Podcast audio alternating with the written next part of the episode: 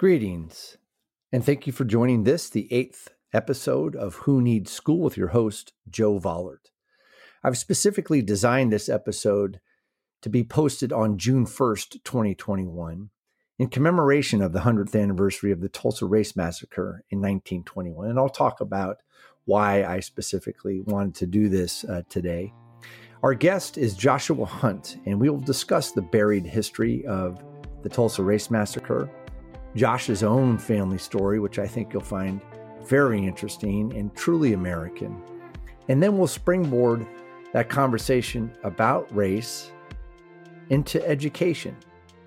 So many of us talk about the role of schools and education in addressing issues around race. How can we do that? Enjoy our conversation. Thank you.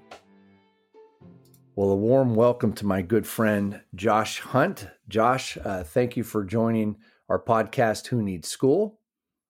No, Coach, thank you so much for having me. Joshua Hunt, class of uh, 96 from uh, SI. I just want to say thank you so much for having me on this podcast. And, you know, it, it seems like we've we've come a long way from last year, from our first conversation to where That's we right. are now.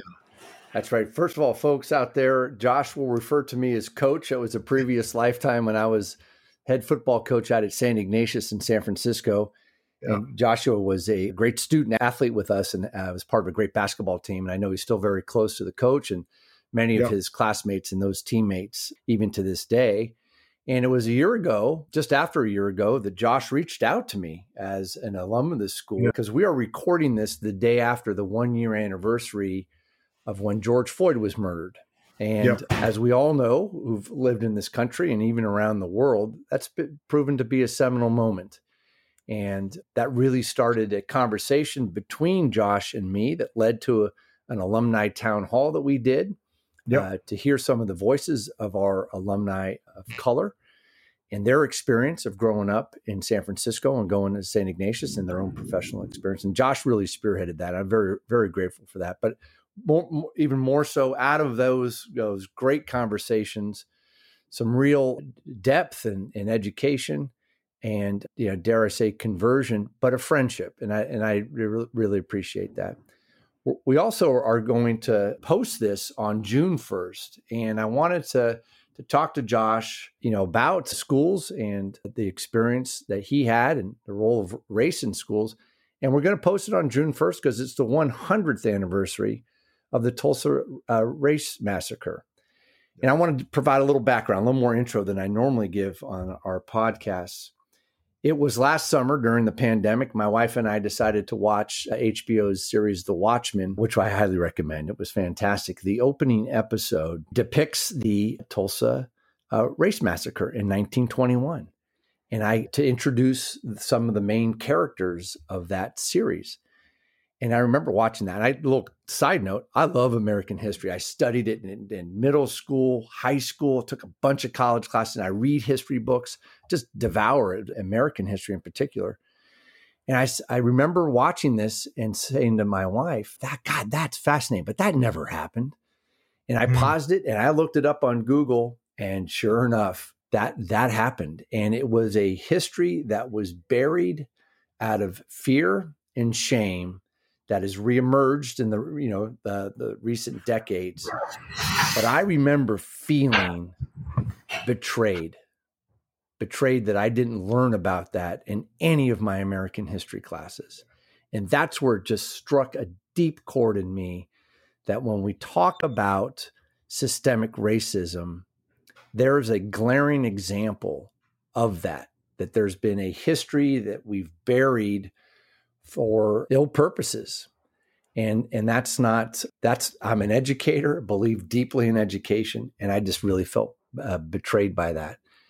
And that was a real springboard for me. And i wanted to you know have this conversation with you specifically to commemorate that 100th anniversary. No coach I, I appreciate that. You know i went to st cecilia's for grammar school obviously went to si and uh, went to howard university at st cecilia's we learned about the Civil War from not the, the, the perspective of it was to end it for slavery. It was more of the different perspectives. It was from the perspective of keeping the Union together from the North and for the South was state rights. And I found that so interesting at, at the time. And, you know, and, and that's sort of where everything sort of stops. Is 1865, slaves were free. And you really don't hear anything too much after 1865 until 1965, until the Civil Rights Bill was signed. Everything else is pretty much it's very ambiguous. It's very it's, very unclear of, of, what happened. Yeah, you might get a little um, Brown versus the Board of Education, right? But yeah, that's yeah. that's about it, right? Yeah, that's about it. You get Brown versus the Board of Education. I think that's in '54. Mm-hmm.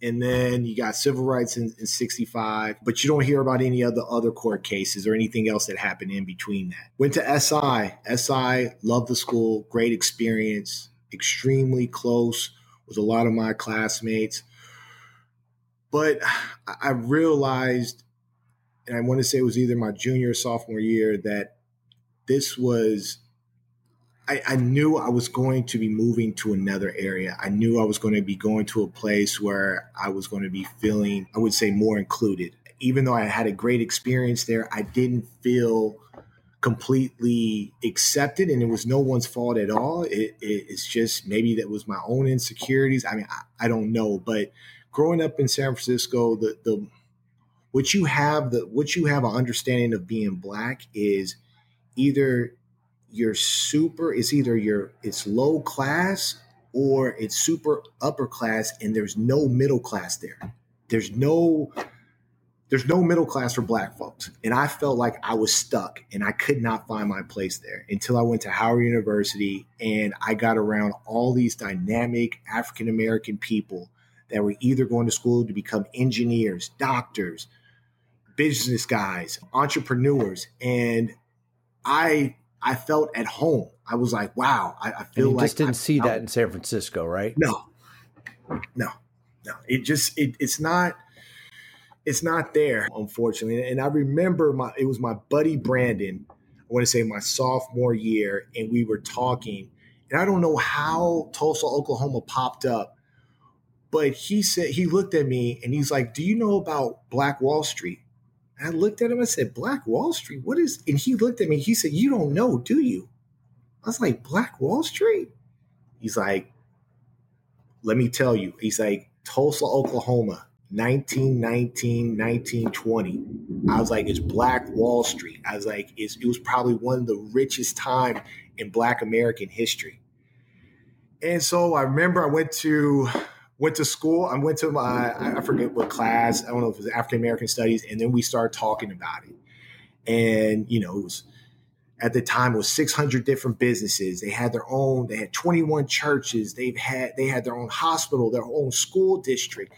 And one of the things that I remember that really uh, popped out in my head was that their dollar stayed in the community 36 times before it actually left. Hmm.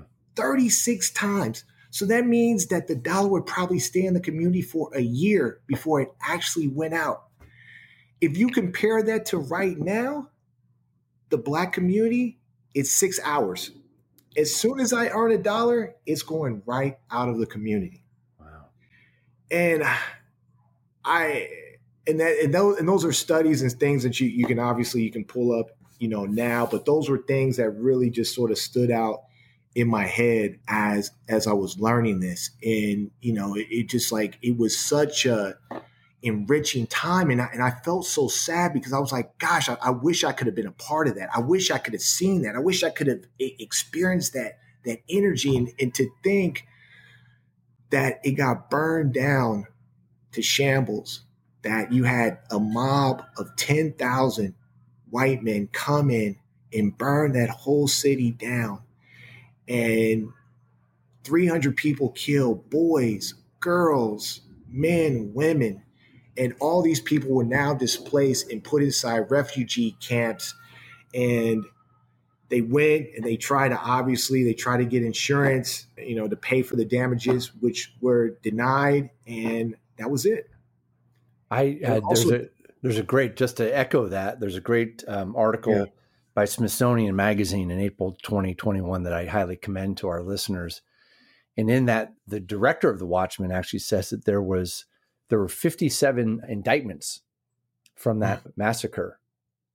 All of them were were black men who were indicted and yeah. never never convicted but they they were indicted for starting this riot as they called it right anyway continue no no i mean it, it's it's i always just think about how far how much further we would have been as a country if and, and, and to me it's like it, how much better america would be if black people would truly prosper here in this country, how much further we would be. But it, there's, it's just, it's always, it's just like it, for when I talk to my mom and when I talk to my uncles and when I talk to anybody on my side of my family, they feel like their life here in the United States is just trying to get by because they feel like any time anything that's ever been there's there's all these barriers and obstacles in front of them before they're able to succeed.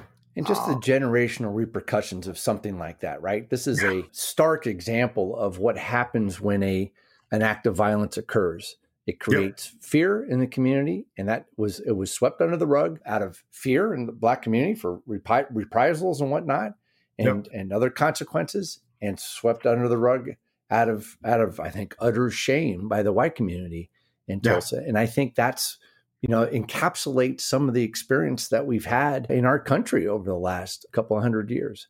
I yeah. it would I think it'd be uh, helpful for folks because because kind of tied to that was your own your your family's uh, migration to not to California I think to Stockton originally right yeah can you, speak yeah, to so, that a little bit if you feel comfortable yeah so my, my grandfather Wayman Hall born 1919 June 22nd 1919 his father was hung. He was a preacher. He was hung.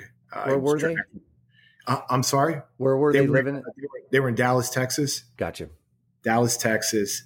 And I, I, don't know what the dispute was about, and I don't think we'll ever truly know what what the full story was. But from my understanding, that he was hung, he was lynched in front of a mob, and my grandfather became the man of the house at eight years old, and my family, my grand, my great grandmother, my grandfather and his two sisters, they all migrated up to Stockton, California, and where they picked watermelon, they picked tomatoes, and that's that's what they did.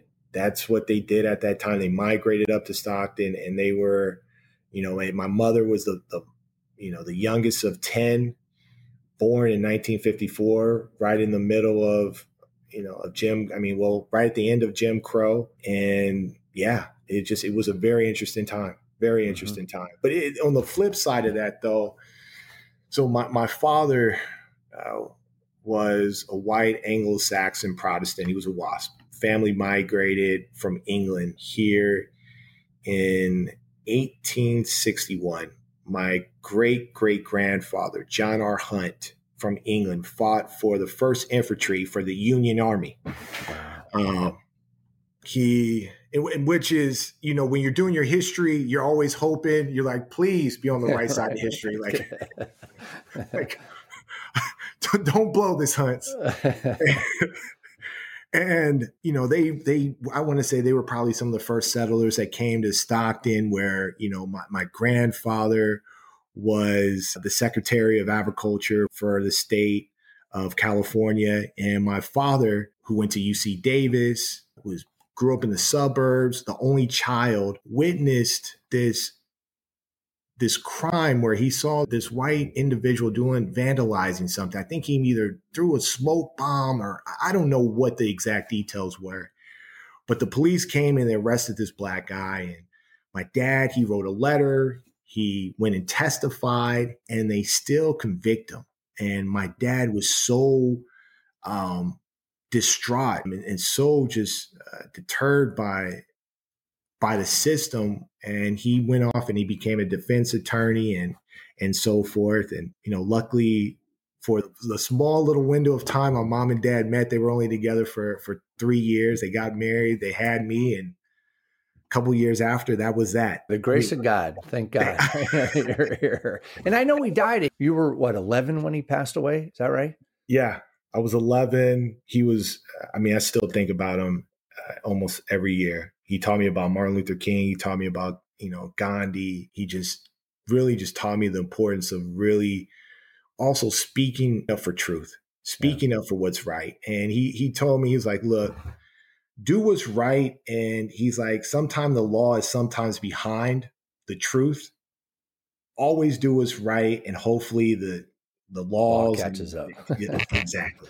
well, you carry his deep sense of of justice in your in your core. That's uh, thank you. That's been thank very you. evident in our our conversations. Now, Yeah. I as you know, I, I, this isn't a history lesson, right? I wanted Yeah, to no.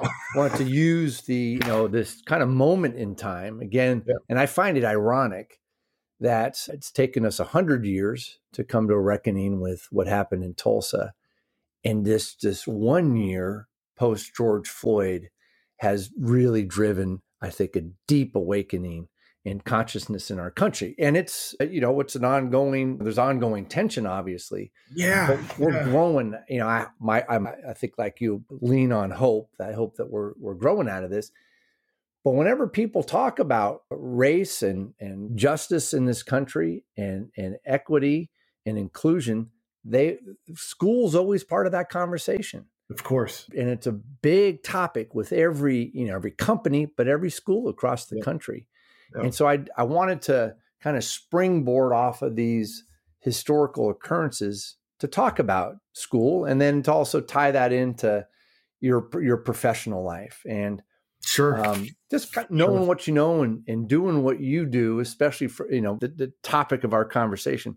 yeah. What should we be doing? What should whether it's St. Ignatius or whether it's a secondary school or what's just education in general? How do you think we can address this in a healthy way to to help our country grow? It, and so there, there's a couple things. One um, is that your past and your future is all connected to this present. It's the, the it's all connected. And from my time in school at St. Cecilia's and even at SI, there's a sense in the classroom that, hey, once slavery was done, that was it. And, you know, there, there's, I don't think there's a really uh, true understanding of the impact of slavery and of, of Jim Crow and redlining and all the other things that came afterwards that are still affecting us today. But on the flip side of that, the, I, what I, I want students and what I want people to understand is that small little efforts every day make a difference. If we can all make small efforts of working on trying to end racism, it, it will accumulate over time.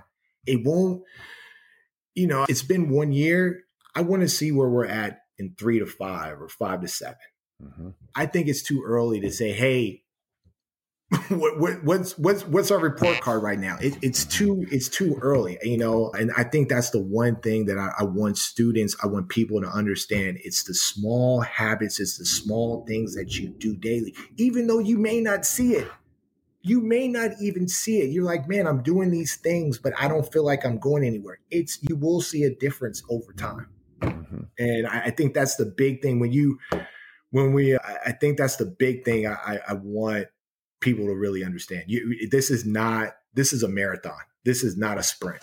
Mm-hmm. You're not going to combat systemic racism because even now there's new laws that are being put into place now on local levels, state levels that are now trying to put restrictions on voting rights and so forth. And we see it coming. And it's like, okay, well, how do we combat it? How do we, you know, and, and some people get deterred. You're like, you know what, this is too much. I'm just going to go back to my regular life. You, you can't stop now. We're, we're in it. Mm-hmm. You got to keep going. Well, and that's you know, our, we're, we're obviously a values based school, and a couple of, Of our values are to be open to growth and, and committed to justice. Yeah. And we have to address this if we're open to growth and committed to justice. And it's going to take challenging the system. Like I, we've we've really grappled with the question this year: if our school is part of a system that is Yeah. racist, how how are we? You know, where are those areas that we need to peel back Yeah. and and address those? and and make whatever uh, changes are necessary so that we're not perpetuating a system. And, you know, and one of the things that, that struck me too, you know, I live in San Mateo, California, and there was an op-ed in the New York Times a few months ago, and it was about uh, this very courageous girl. It was a senior at Hillsdale High School that uh, organized a, a, protest march from City Hall to the San Mateo Police Station in, in protest of the George Floyd killing and it was very well done. But this one girl had thousands mm. of people out there. Well, this this guy wrote an op-ed about it, really commending her, but also said, "Hey, San Mateo, you know, and and you woke Californians, take a look at your housing policies. You know, it was in the 1940s and 50s that that there were housing developments in my neighborhood that had on them that only Caucasians could buy buy the house.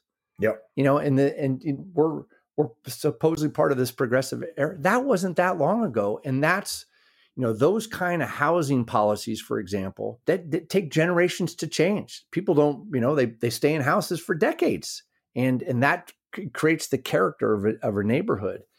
And again, an example of some policies that were, they're illegal now, but yep. there's, there's still remnants of those policies today you know, where yeah. the percentage of, of African Americans in, in, San Mateo, I think, is below two percent. You know, you I, wonder why, right? Anyway, so, I digress. But those, but yeah. but uh, you know, that's that is where schools can raise that awareness. Yeah. Right. Most and, and and plant those seeds of how to address those those instances of injustice. And it, and it, and also as well you also want to look especially the black communities you want to look at the grocery stores that are there. Are these places now business hubs where they can possibly get government contracts? You know are people going over there and supporting the local businesses? You know i heard there was a big pledge from a lot of these corporations and from other uh, places that they're saying hey you know what? We're going to do a 15% pledge that we're going to spend 15% of our budget on African American communities, you know, just trying to to build them up because we understand that you know we they've had redlining, they've had all these things that have just happened to them over over the years. You know, I look at you know some of the fast food restaurants that are dumped. I mean, if you go to Hunters Point, I I, I can imagine there's a Whole Foods over there, right? I, I, probably not. You probably got McDonald's, Burger King, Pizza Hut, you know, God knows in a gas station, and th- those are those are your options. So it's like it's you know it's the the food options, it's the school districts, it's the housing. You know, you know. I remember growing up in San Francisco where I was because I, I was born on a Page and Steiner in the Fillmore district. That whole area was all African American. I remember when the city was that part was all black, and it just it just got sucked up, and it's, and it's shocking to me. Yeah. yeah. It, it's shocking to see such a progressive city. Like anytime I tell someone I'm from San Francisco, they look at that as being the progressive capital of the hmm. United States. And I'm like, unfortunately, we we are extremely progressive, but we're ass backwards too. and the per- percentage of African Americans live in San Francisco has continued to decline. Yeah, people say, well, you know, yes, why is that? Well, it's it's too expensive. I that's just a, a cop out. You can build a middle class by building those businesses. You can have policies that encourage that. Really focus on, you know, and that's where education comes into place. One of the interesting things about California I've thought about, especially in terms of public education in this past year, is that each county gets a significant portion of the uh, money for schools from property tax. Yep. Well, your, the property tax you're going to pay in Hillsborough, one of the wealthiest you know districts in the country, is going to be significantly different than what it is at Hunters Point, right? Yep. And and, yep. and what San Francisco has to offer, or you know what what Oakland might have to offer, or what East Palo Alto is going to have in, in their coffers to to pump into yep. their schools. And again, that's going to perpetuate the the local situation.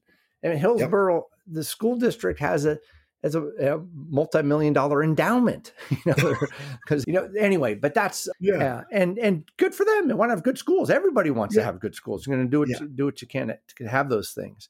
But it does make a, a difference.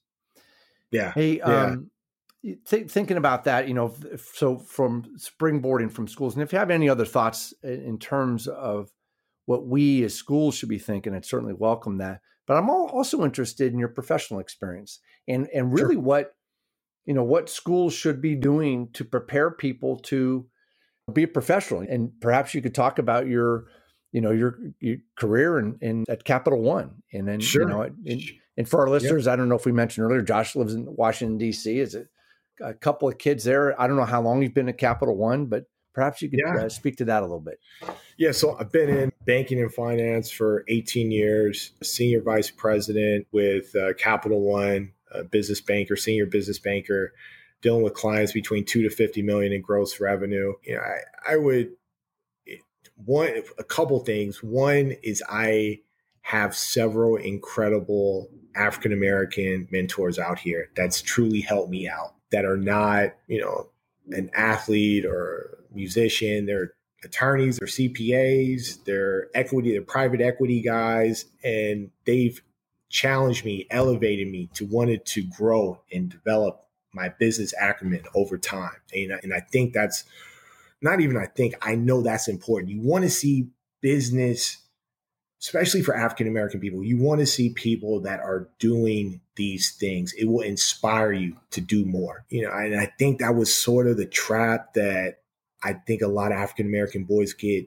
pulled into is that we're pushing basketball, we're pushing football. But for, for basketball, you so you got a, a million African American boys right now playing basketball for 1,100 Division One Division One uh, basketball spots that then turn into 35 spots. So you got a million boys looking for 35 NBA spots right now.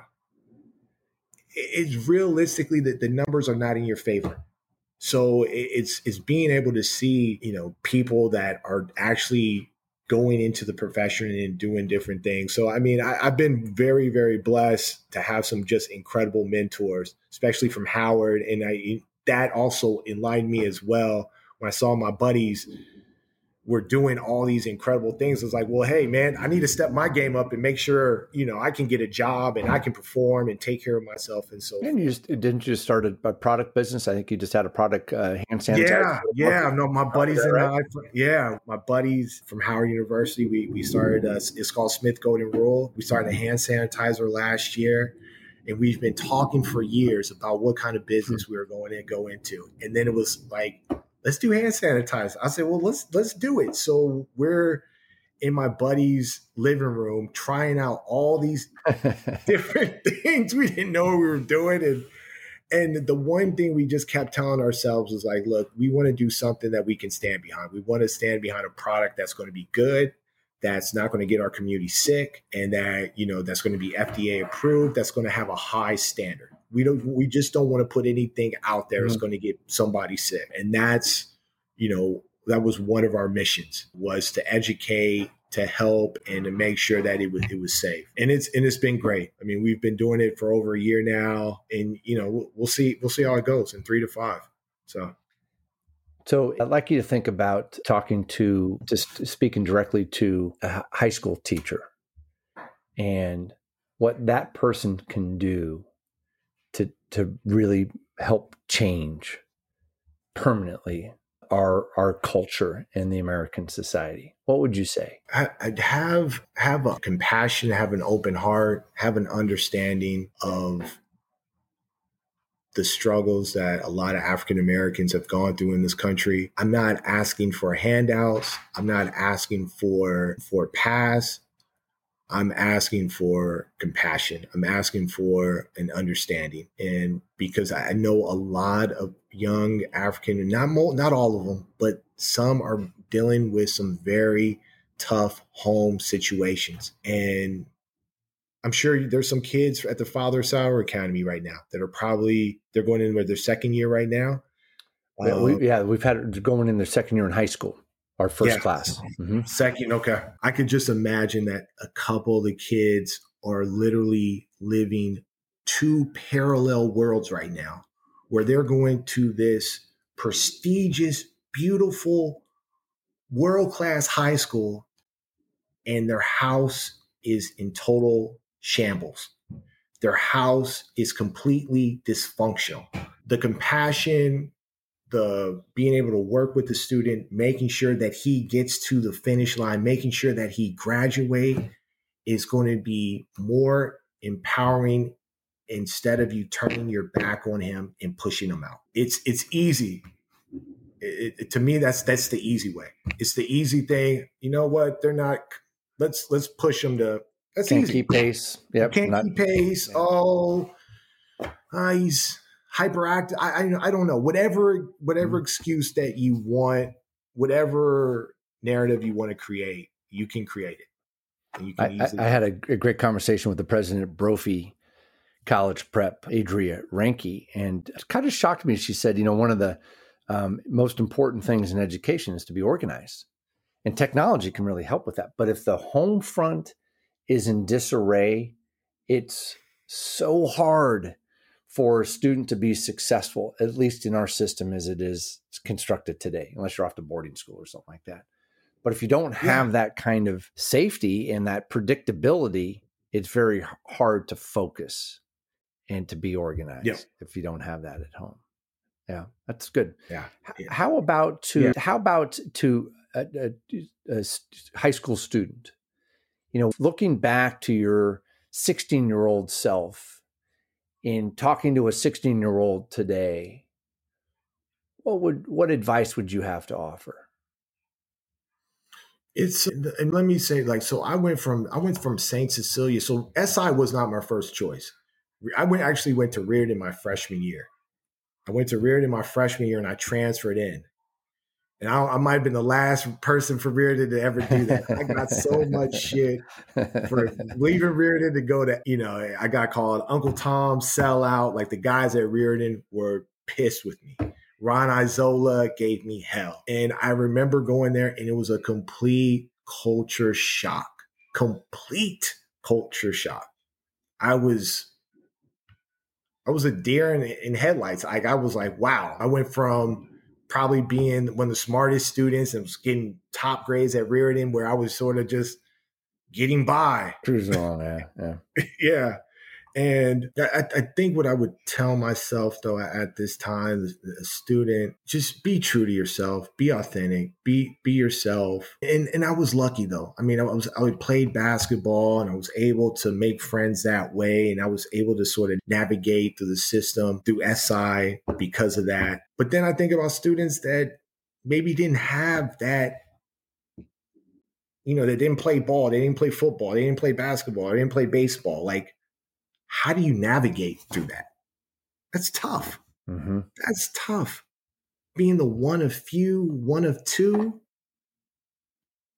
I mean, it's it's it's a very Yeah. tough situation. That Yeah. connection point's so important, right? Yeah. Maybe that's the advice. Connect. Find find a home, you know, within Yeah. the within that community so you can really connect.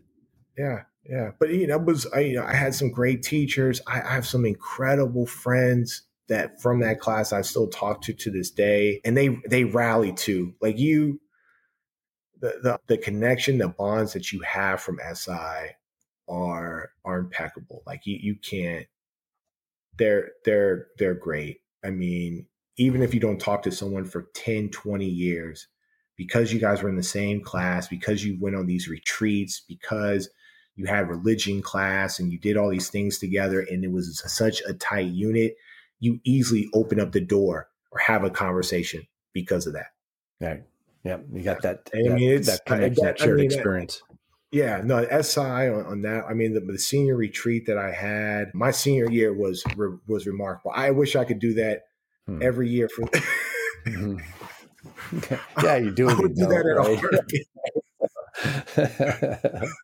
So can I go back to that? this has been great. Any any kind of last thoughts or maybe a parting words or recommendation that you might have? I always appreciate you you feed some you know podcasts or uh, videos or books my way. Anything you'd rec- uh, recommend to our audience, or any last words you might have? Uh, a couple things I have. One, please look up Thurgood Marshall, Howard grad, Howard Law. Incre- he he was so critical to the civil rights movement on so many different Supreme Court cases that I don't think people are aware of. I, I don't. I don't think he gets the true props that that he deserves. The other piece that we touched on as well is the covenant piece There was a case, I think, with Shelley versus Kraemer in 1948, where they had banned covenants. However, instead of people doing it in the open, now they were doing it under the table. Where, you know, if, if you think of Compton,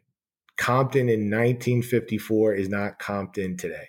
Mm-hmm. I mean, you mm-hmm. think of Compton today, you think of the, the black culture, hip hop, NWA, DJ Quik. Back in 1954, it was it was completely lily white, and they start moving black families in there, but they did it in a panic, so they can now build a new structure, a new place, uh, and so they brought black families in, charged charged them higher interest rates, twenty percent, hoping that they were going to default, bring another black family in and, and so forth. So the cycle continued from that from that time. And the, the last thing I would say as well is the Red Summer of 1919.